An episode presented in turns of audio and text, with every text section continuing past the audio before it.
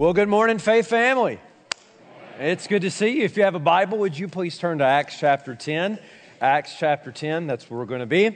We are making progress in the book of Acts. We are uh, this fall in a series going through the book of Acts, talking about a church on mission, what it means to be a Christian that lives life uh, on mission with God. I told you the very first week that uh, we were going to be challenged to think bigger and to think wider about gospel influence, about gospel impact. And I, I, trust that you, like me at this point, are just like, man, the book of Acts is so incredibly challenging about the kind of gospel influence and gospel impact that our life and our church can have. And so we're going to see that again this morning here in Acts chapter 10. You ready to do this? Man, I am. Let's go. Man, there's some good, good stuff here in this chapter. So let's, um, let's have some fun studying God's Word. Would you please stand if you're able as we read God's Word? We're going to look at most of the chapter, but for our uh, scripture reading, let's just start at verse 9. Luke here is writing under the inspiration of the Holy Spirit as these words are breathed out by God. It says, The next day, as they were on their journey and approaching the city, Peter went up on the housetop about the sixth hour to pray.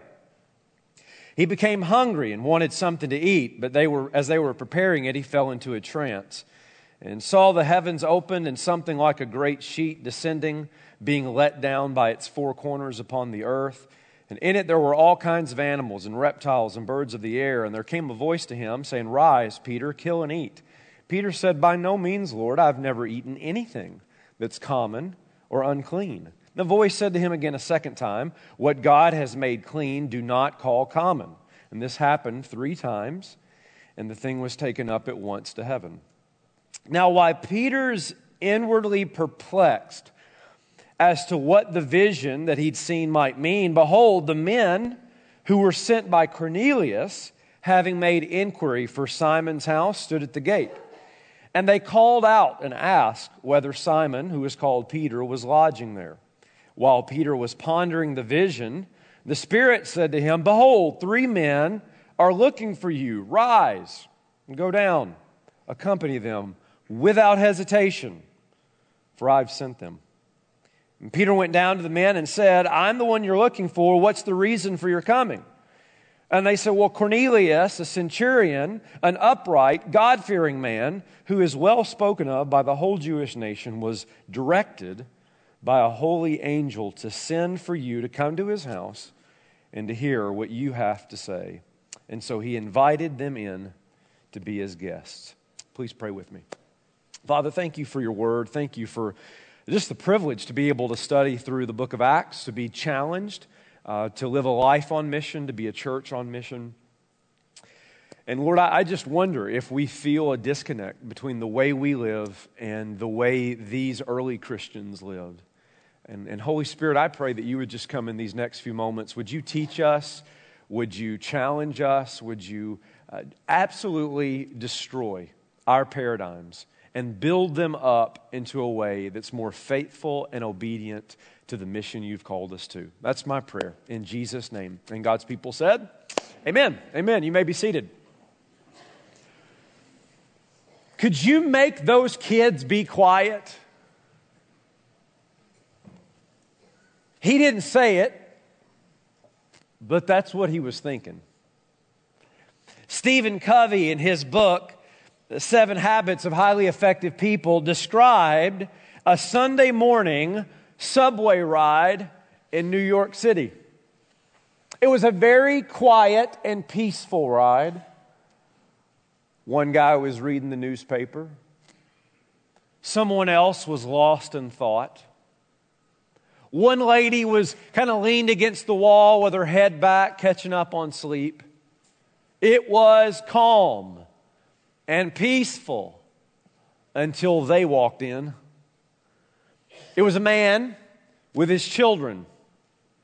And his kids were loud and rambunctious. They were yelling at one another. They were throwing things at one another. They were messing with people's stuff. And what made the situation even worse was that the dad did nothing. He just sat there with his head in his hands staring at the floor. And it's one of those situations, if you've ever been around something like that, where everybody else starts just looking at one another and making eye contact and looking at the kids and looking back at one another, and you're thinking the same thing they're thinking, which is, man, you seriously need to get control of your kids. And that went on for several minutes. Till finally, Stephen had all that he could take. He was absolutely fed up with all this commotion. And he looked at the man and he said, Excuse me, sir, your kids are really disrupting everybody. Do you think you could do something? And the man lifted up his head from his hands like he just woke up from a nap, and his eyes were bloodshot. And he said, I'm so sorry. I should do something. It's just, well, it's just we left the hospital about an hour ago and their mom, my wife, just died. And I got to be honest with you. I don't know what we're going to do. And here's what Stephen said quote, Can you imagine how I felt in that moment? My paradigm shifted. Suddenly, I saw things in a completely different way my irritation vanished. My heart, which was full of frustration, was now full of compassion.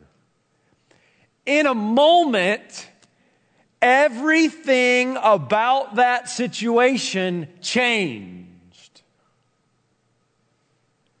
I bet you can relate to a situation like that in your life.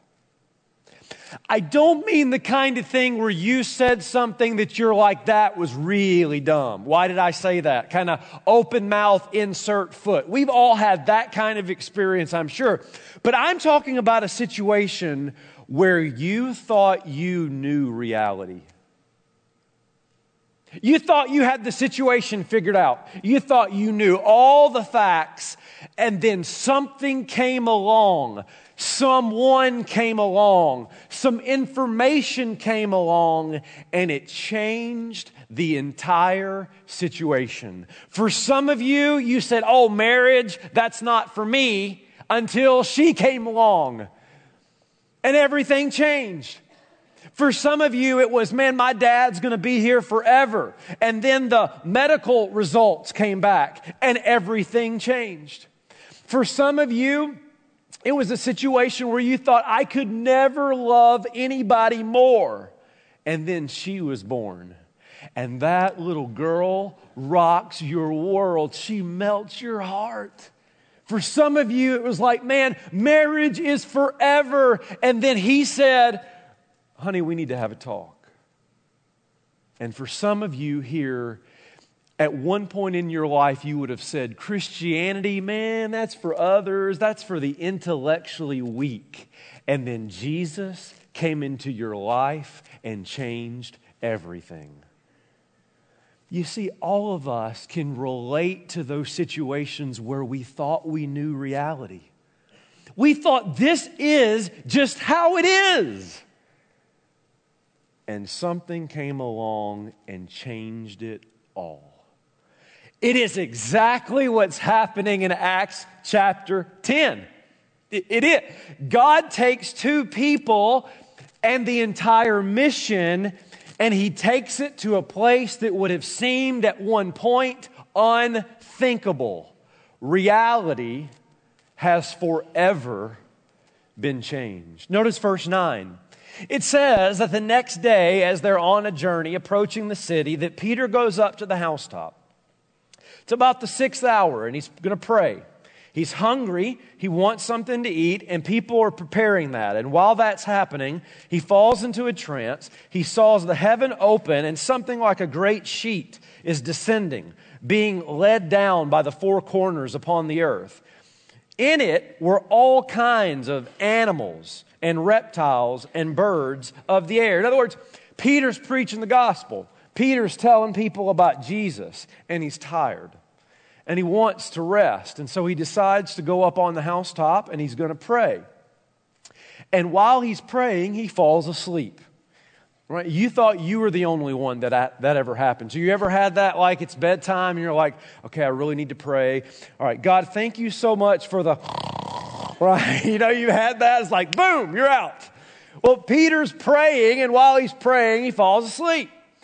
And in this sleep, he has a dream. He has this vision of this sheep that's coming down from like all four corners of the earth, and it's filled with animals.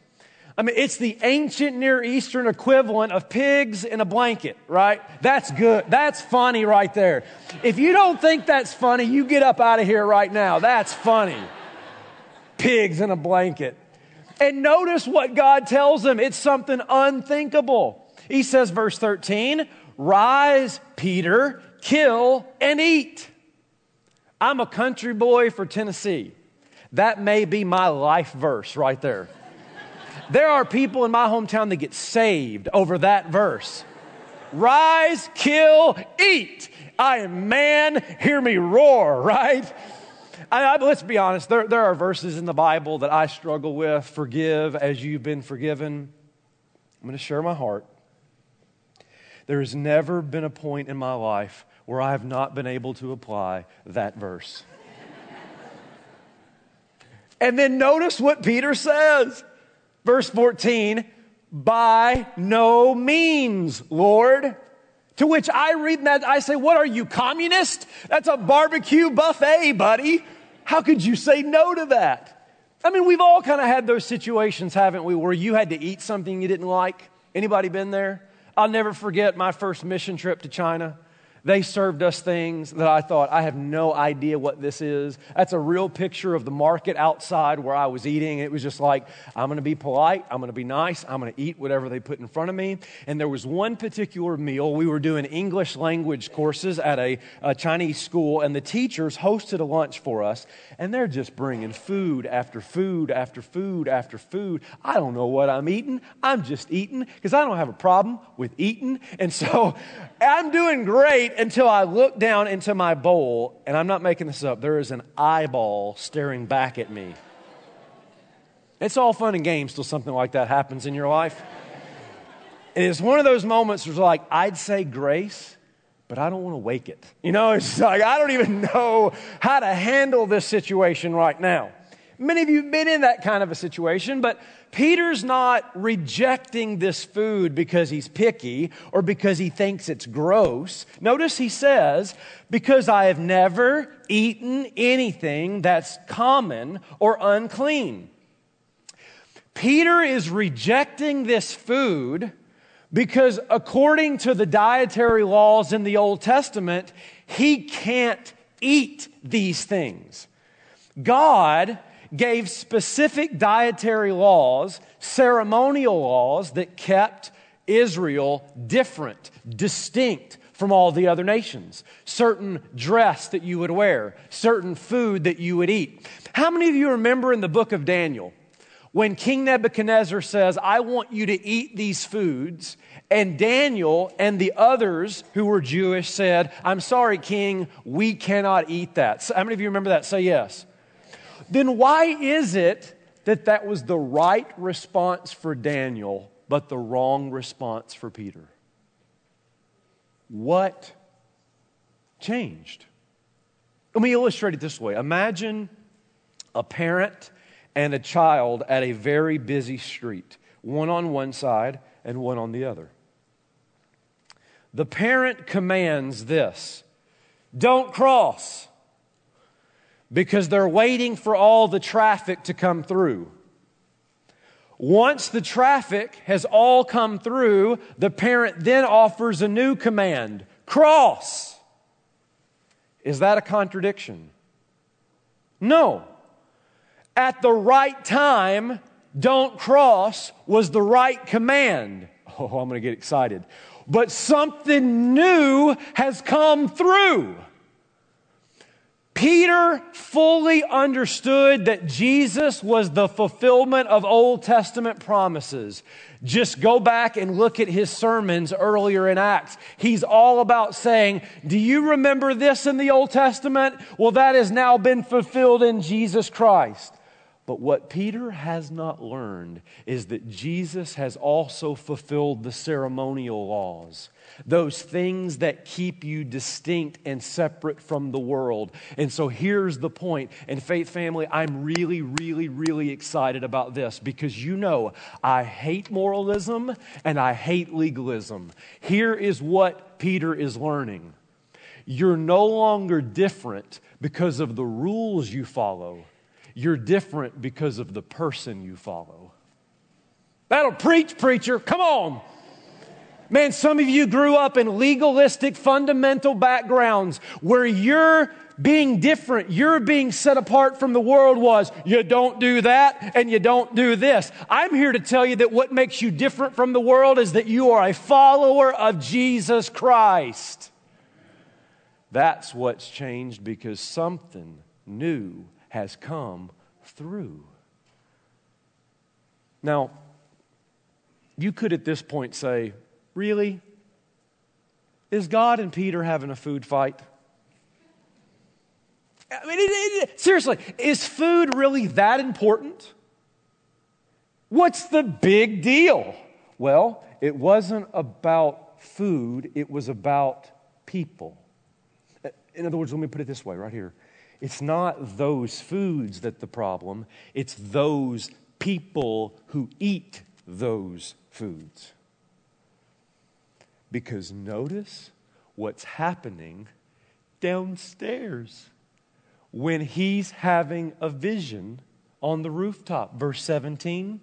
While Peter was inwardly perplexed as to what the vision that he'd seen might mean, behold, now, we don't use that word behold very much, right? We need to recover it. Like, husbands, how many of you like come home from a long day of work, you walk in and you're like, behold, I'm here. You don't do that, try that. I want to see you get smacked, right? Behold, we don't, we don't talk that way. And so we're kind of like, it's almost like a Bible word, behold. It's the idea of like, it just so happened, or you're not going to believe this. While Peter's perplexed about the vision, behold, what? The men who were sent by Cornelius, having made inquiry for Simon's house, stood at the gate. And they called out to ask where Simon, who was called Peter, was lodging. And while Peter was pondering the vision, and while Peter was pondering the vision, and while Peter was pondering the vision, the Spirit said to him, Behold, you're not going to believe this. It just so happened. Three men are looking for you. Now pay attention. There's a dot you need to connect with some previous verses rise and go down. Where have we heard that language before? Do you see the dots? Come here, come here, come here. Rise, kill, and eat. Rise and go down. Are you tracking with me? Say yes. What does rise, kill, and eat mean? It means rise and go down to the gate. Why? Who is at the gate? Gentiles. And what Peter does next is unthinkable.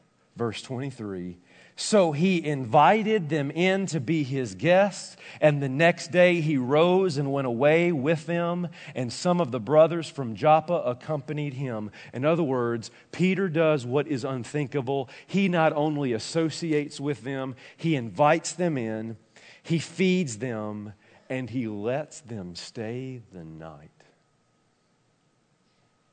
You see, when God, this is so unbelievably important. Look here. When God comes to Peter and says, Rise and eat, he's not giving him a better breakfast menu. Yay, bacon! That's not what's happening. God is removing a 1400 year racial barrier. Peter heard what he never thought he'd hear. Peter did what he never thought he'd do. Why? That's what a life on mission does. If you live on mission, if you take seriously the mission of God, you're going to end up associating with people, going to places, doing things that at one point in your life you would have said, that's unthinkable. Here's the problem, Berean. We're crazy, but I don't know if we're crazy enough. Because the comfortable life and the cross centered life do not go together.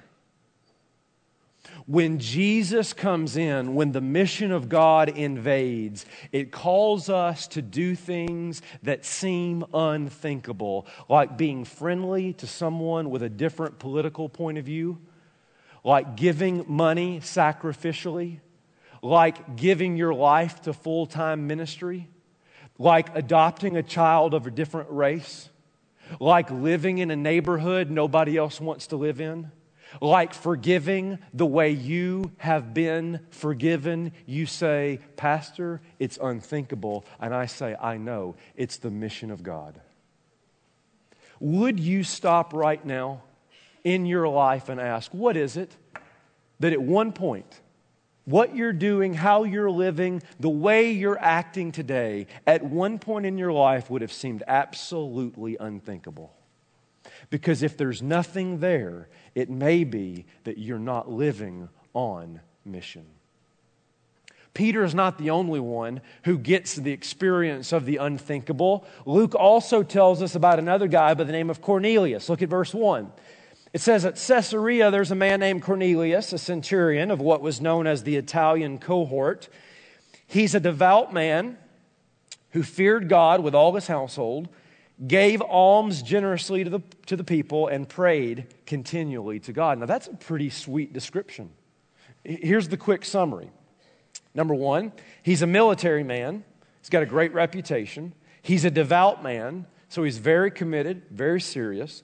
He's a God fearing man. What that means is he would have rejected polytheism of the day, the multi gods. He believed that there was one God, God fearing. He's a family man.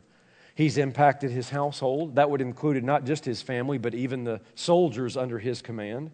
He's a generous man. He gives to the poor. And he's a praying man fact, Luke says he prays all the time, prays continuously. Now, now, you don't have to raise your hand, but how many of you at your funeral would love it if somebody stood up and said all that about you? It's a patriotic. Oh, man, love their country, believed that God existed, went to church, gave very generous. Man, she was like one of the most generous, generous people you'd ever want to be around. Oh my gosh, man, him, he, he was, he was so, he would pray for you. Such a, such a praying man.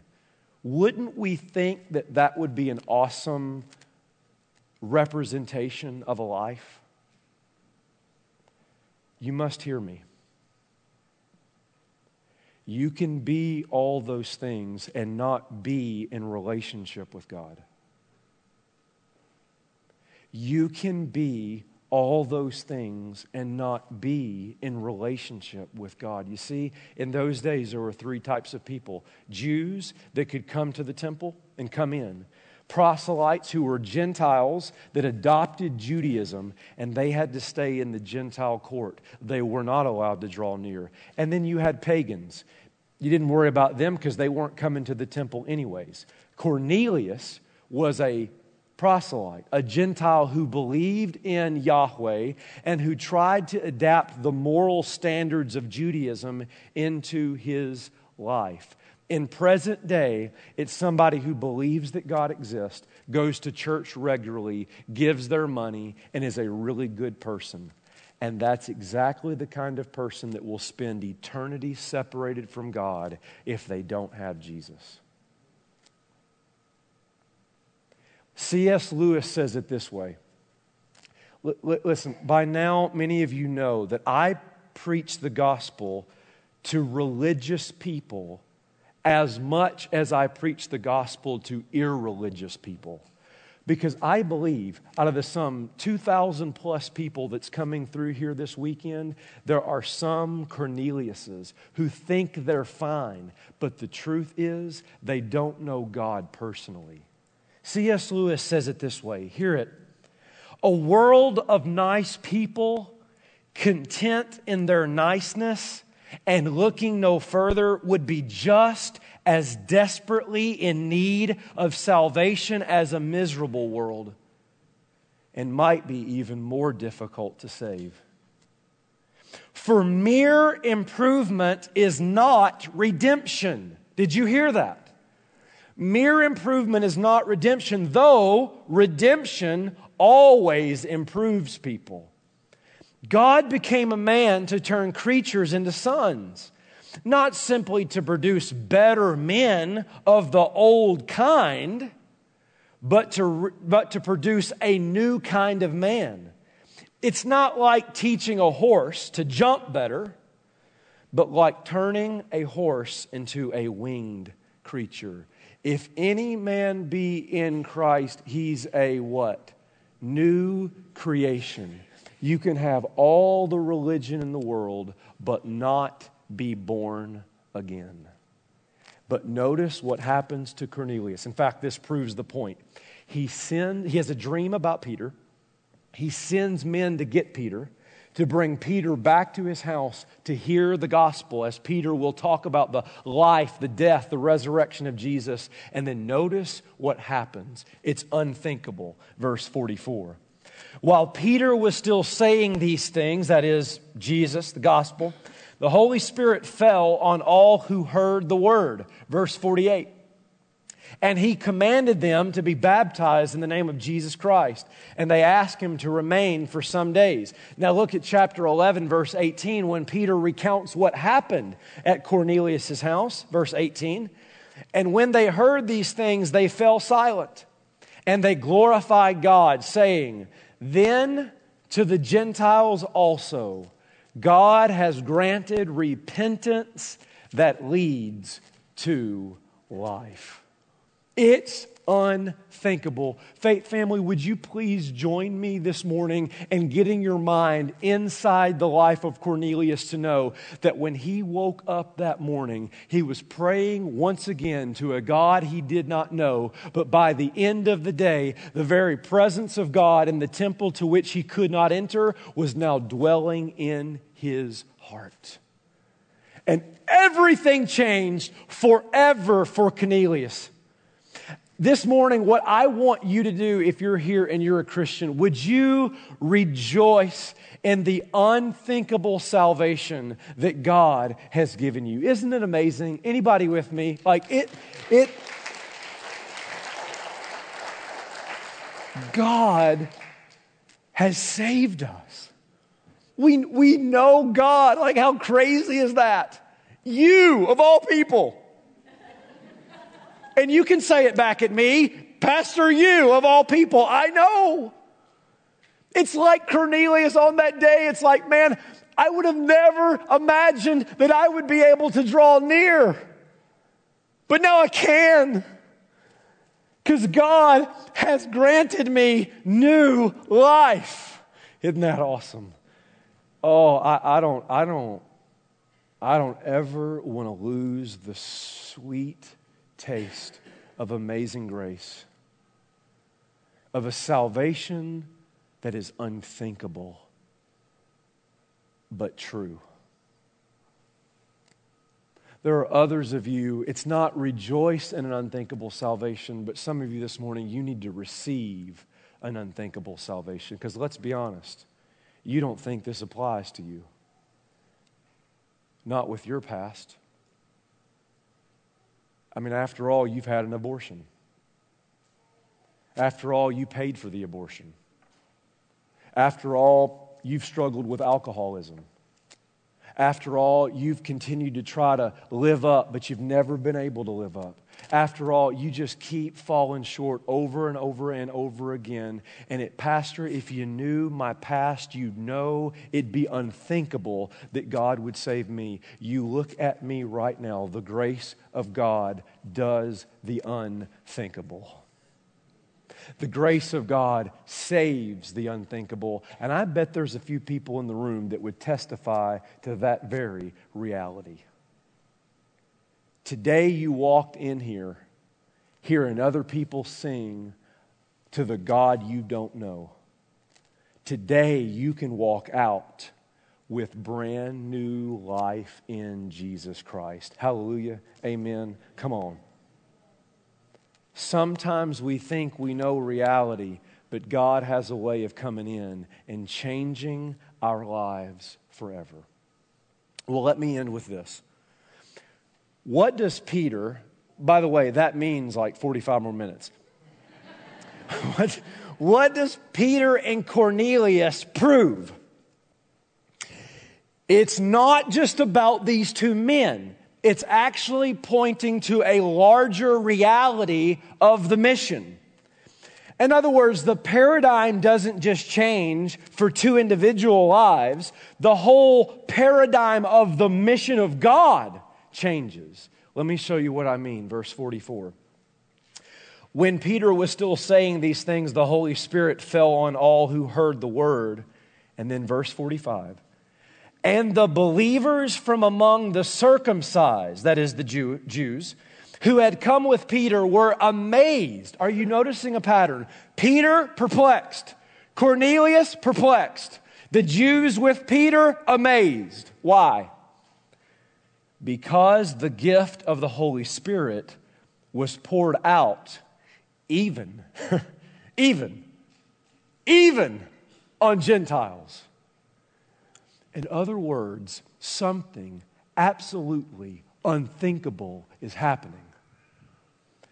The redemptive plan of God for 1400 years has focused primarily on Israel, and all that is about to change. Because now, what happened in Acts 2 with the Jews, the Spirit comes down, now happens in Acts 10 with the Gentiles. And something, and it's so difficult for us to get into this mindset. Something that all throughout redemptive history has not been the case is now the case. Namely, Jew and Gentile are brought into one body, the people of God. It is absolutely unthinkable. Here's what's going on is that the mission of God is going from cultural isolation to global inclusion. The mission of God is going from cultural isolation to global inclusion. And I'm going to make a statement that there will be some of you who will not like that and there's one sense where I'm like, well, that kind of happens every week. You know, it's like, that's not new. But I absolutely believe it with all that I am. And here's the statement it's this a church or a Christian that does not have a global focus is not on mission with Jesus. A church or a Christian that does not have a global focus is not on mission with Jesus. I mean, here's the pushback. I've heard this for 20 years in ministry. But, you know, Pastor, we have so many needs right here. To which I say, I'm really, really glad that the apostles didn't have your attitude.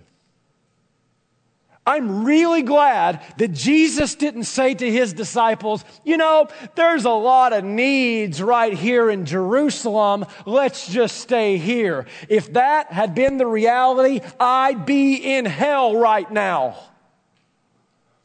You cannot read your Bible and deny the necessity of local mission. You cannot read your Bible and deny the necessity of global mission. It's not one or the other, it's both if you're going to be on mission with God. Why? Because it's at the heart of the gospel. Look at what Peter says in verse 36. Now I'm going to get to preaching. As for the word that he sent to Israel, preaching good news of peace through Jesus Christ, who is Jesus Christ? He is Lord of all. He's not Lord of white people. He's not Lord of Americans. He's Lord of all. He died on the cross for the world. God so loved the world. Which means he's not just saving one skin color, one ethnic group. Our God is a global God who is absolutely worthy of the worship of all peoples. And that's why the mission had better focus on all peoples. It's at the heart of who Jesus is. And not only that, it has to do with the witness of the gospel. Paul says this He says, I'm not ashamed of the gospel of Jesus Christ. Why? For it is the power of God to salvation to the Jew first and also the Greek. What is his argument? Come in here close. I'm not ashamed of the gospel because it's powerful. It's like a stick of dynamite that'll blow your life up in a moment and change it forever. Well, how do you know? Because it has the power to save. But, but what kind of salvation? The kind of salvation that brings Jew and Greek together. You may not like my theological math, but I'm convinced it's true. A hundred people of different races, different ethnicities, worshiping Jesus is more glorifying to God than a thousand people who are all the same. Why? Because you can get a thousand people who are all the same together, and you don't need the power of God for that. That's called tailgating. But when you got a hundred people who have no other reason to be together except but Jesus, that says something about the power of the gospel. When a white middle aged man in America starts becoming passionately concerned about the salvation of a black middle aged man in Africa, that's a powerful witness only to the gospel of Jesus Christ. And then the third reason, it's probably the simplest of all, is it's just the commission. Can I be on? I, I, you know, I've preached this passionately because I believe it passionately, and I know that there are some of you who think, "Well, I just, I think we just need to focus right here where we are." Jesus said, "Go into all nations and make disciples." Jesus said, I'm going to send you out to the ends of the earth. Have you noticed in the book of Acts that we keep getting more and more and more racially diverse? By now, we got Samaritans, we got Ethiopian eunuchs, we've got Jews. And the more and more we go throughout the book of Acts, the more and more diverse it's going to get. Why? Because what part of go to the nations isn't clear? A Christian or a church that's on mission with God will have, in some way, a global focus on all peoples. And so let me give you two very practical things for us, and then we'll, we'll close. I'm, I'm actually serious this time. And I want to preach like four sermons out of this. I don't have time, and we've got more things to come in the months and years ahead. Um, this is maybe just kind of a manifesto, a stake in the ground, a defining of areas that we're going to implement vision in and be bringing before you in the months to come. Two things is we need a greater global focus locally. We need a greater global focus locally. That sounds like a contradiction, but it's not. Do you know why? Do you know where you live? Do you know where you live? In the Twin Cities metro. Have you studied the demographics of the Twin Cities metro lately? Let me just give you a few stats. We have the largest Somali, Ethiopian, Liberian, and Burmese population in the United States, right here. We have the second largest Tibetan population in the United States, right here. The Phillips neighborhood in Minneapolis has over 100 languages represented and the largest concentration of Native Americans in the U.S., the largest number of Korean adoptees. The largest Hindu temple in North America is here. The rail system that some of you have probably been on sells tickets in four different languages. Here's my point take up and eat, rise and go down. What that means is that personally, in your family, in our missional communities, as a congregation, please hear me as your pastor. We need to do a better job at crossing barriers, crossing ethnic barriers for the sake of the gospel of Jesus Christ, because those realities exist right here where God has planted us.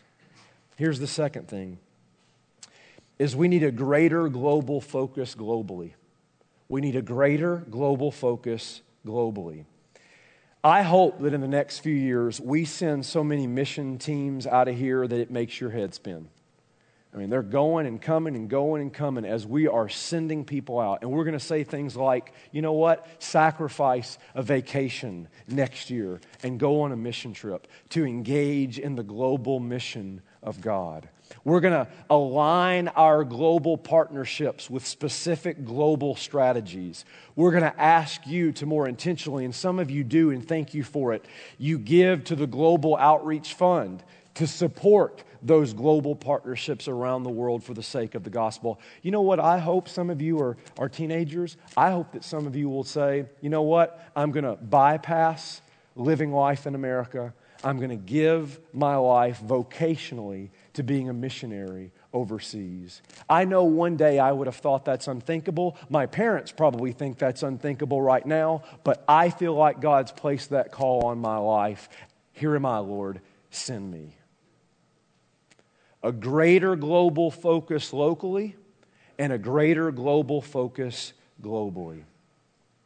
The truth is, Faith Family, it's very, very easy for us, like Stephen in that subway ride, to think we know our reality. Some of you right here this morning think you know your reality.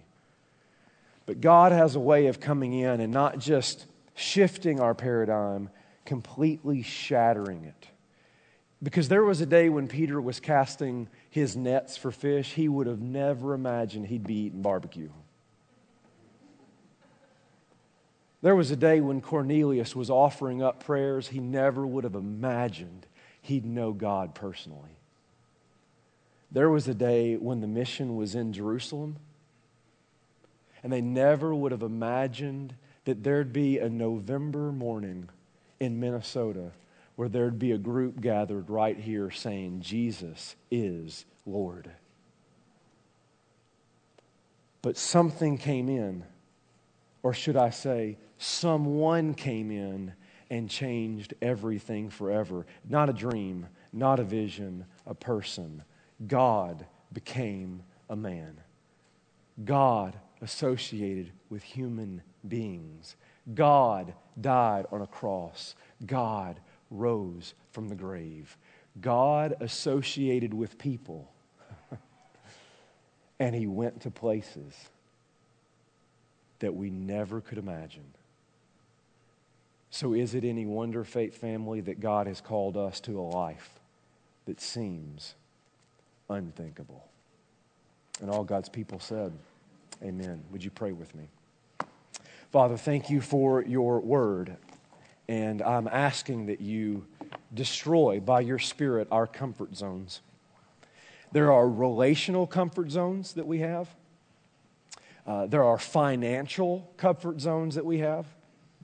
There are all different things that we think we know reality, and I'm asking, Holy Spirit, that you would come in like you did with Peter, like you did with Cornelius, like you did with the mission, and that you would totally destroy those currently held paradigms, and that you would call us to something unthinkable. That you would call us to something that we could have never imagined, because that's what life on mission really looks like. And, and for some, they're here this morning, and, and what that call is, is to repent of their sin and to believe in Jesus. And that seemed really unthinkable when they drove in here this morning. And yet, the Spirit of God has, has given to them today the truth of the gospel. And in light of that, their life can never, ever be the same. God, would you do that for us? Would you come and speak to us in that way? We ask. In Jesus' name, amen.